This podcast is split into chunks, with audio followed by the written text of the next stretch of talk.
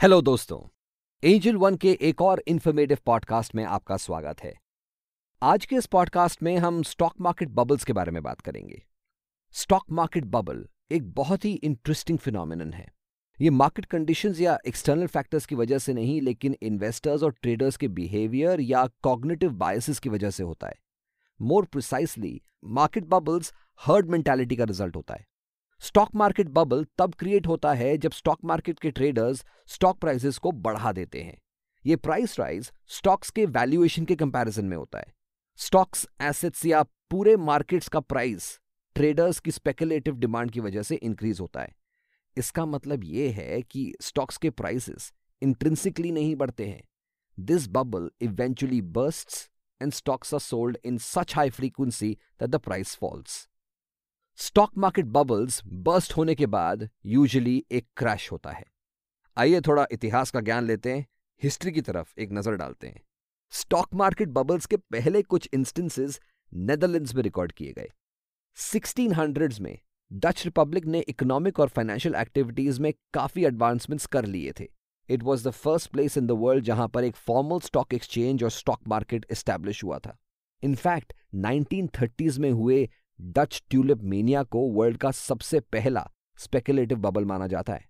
Some other stock market bubbles were the Mississippi scheme in France and the South Sea bubble in England twenty century में stock market bubbles के दो बड़े instances recorded हैं।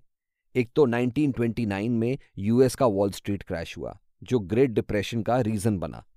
1920s में radio aviation और electric power grids जैसी कई innovations हो रही थी। Similarly in the late 1990s नई टेक्नोलॉजीज़ इमर्ज हो रही थी। ऐसे इन्वायरमेंट में ट्रेडर्स ने काफ़ी स्पेकुलेटिव एक्टिविटीज़ की which led to the dot com bubble अब सवाल यह उठता है कि why do stock bubbles happen stock market bubbles usually तब होते हैं जब कोई इनिशियल पब्लिक ऑफरिंग या आईपीओ के टाइम पे हॉट मार्केट्स क्रिएट होते हैं। इन्वेस्टमेंट बैंकर्स ऐसे टाइम्स पे नए स्टॉक्स इन्फ्लेटेड प्राइसेस पे इशू कर सकते हैं। आईपीओ हॉट मार्केट्स में फंड्स स्पेकुलेटिव ट्रेंड्स वाले एरियाज़ में एलोकेट हो जाते हैं इंस्टेड ऑफ़ इंस्टीट्यूशंस जो long standing economic value create करते हैं। अगर एक स्टॉक मार्केट बबल में बहुत ज़्यादा आईपीओ होते हैं, कई सारी नई आईपीओ कंपनीज़ फेल हो सकती हैं। स्टॉक मार्केट बबल क्रिएट होने के फाइव स्टेजेस होते हैं। Let's take them one by one stage number one displacement displacement तब होता है जब इन्वेस्टर्स किसी नए कॉन्सेप्ट से स्वे हो जाते हैं। फॉर एग्ज़ाम्पल अगर कोई नई टेक्नोलॉजी या नए इंटरेस्ट रेट्स इंट्रोड्यूस होते हैं। Historically low interest rates displacement create करते हैं।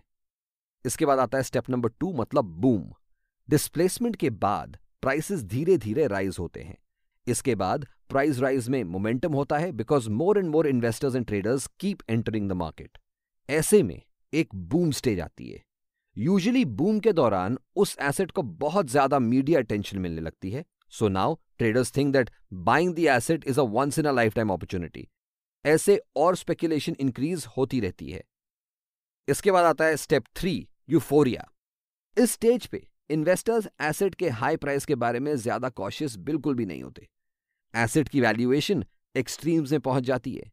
ऐसे में कई नए मेट्रिक्स का यूज़ किया जाता है to justify the continuous price rise step four आता है इसके बाद प्रॉफिट टेकिंग इस पॉइंट पे कॉशियस इन्वेस्टर्स वार्निंग साइंस को समझते हुए एसेट्स को सेल करना शुरू कर देते हैं। The idea at this point is to make as many profits as possible और इसके बाद आता है स्टेप नंबर पाँच पैनिक इस स्टेज पे स्टॉक मार्केट बबल बर्स्ट हो जाता है। जब स्टॉक होल्डर्स पैनिक करने लगते हैं, उस एसेट के प्राइसेस तेज़ी से डिक्रीज होना शुरू हो जाते हैं। इन्वेस्टर्स इस पॉइंट पे किसी भी प्राइस पे अपने होल्डिंग्स लिक्विडेट करना चाहते हैं। As a result supply demand से ज़्यादा बढ़ जाती है और प्राइसेस कम होते ही रहते हैं। With all of that in perspective how do you navigate through a stock market bubble usually जो लोग स्टॉक मार्केट बबल के पार्टिसिपेंट्स फूल्स गैम्बिट खेल रहे होते हैं। दिस सिंपली मीन्स कि वो ये सोचते हैं कि कोई और उनके शेयर्स इन्फ्लेटेड प्राइसेस पे फूलिशली खरीदेगा। लो इंटरेस्ट्स की वजह से बहुत इन्वेस्टर्स इन्फ्लेटेड प्राइसेस पे भी शेयर्स खरीदते हैं। ट्रेडर्स यूजुअली जल्दी जल्दी प्रॉफिट्स बनाने के लिए बबल्स में पार्टिसिपेट करते हैं। ऑब्वियसली स्टॉक मार्केट बबल्स में पार्टिसिपेट करने के लिए कई सारे रिस्क होते हैं। In such a situation, rational traders can navigate the situation by playing the market timer's gambit. ये बहुत ही सिंपल लगता है but it can be very difficult to execute. This game simply involves waiting for the market to fall to the right level before investing. ऐसे investors को वो level identify करना पड़ता है जिसपे वो स्टॉक्स लो प्राइसेस पे खरीद पाए, लेकिन बबल बर्स्ट होने से पहले सेल कर पाए। बबल्स के दौरान इन्वेस्टर्स अपने पोर्टफोलियोज में एस भी इनकॉर्पोरेट कर सकते हैं। एसेट एलोकेशन जो कि आपके ग्रोथ लिक्विडिटी और इनकम नीड्स को बैलेंस कर सकते हैं। पोर्टफोलियो को अपनी नीड्स के अकॉर्डिंग रीबैलेंस करते हुए याद रखिए कि आप कभी भी अपने कंफर्ट के बाहर जाकर इन्वेस्ट ना करें। Even if you have a fear of missing out अपनी इनकम टैक्स और सिमिलर कॉस्ट्स को रीबैलेंसिंग के टाइम पे ध्यान में रखें।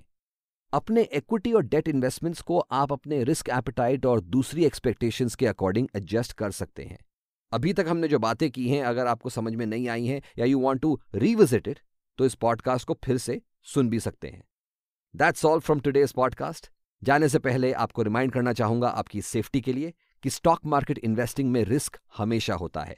This podcast has been made for educational purposes only and as an investor आपको अपनी खुद की रिसर्च खुद करनी चाहिए।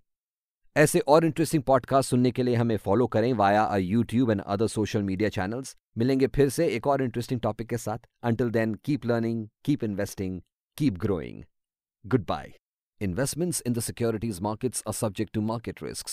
Read all the related documents carefully before investing.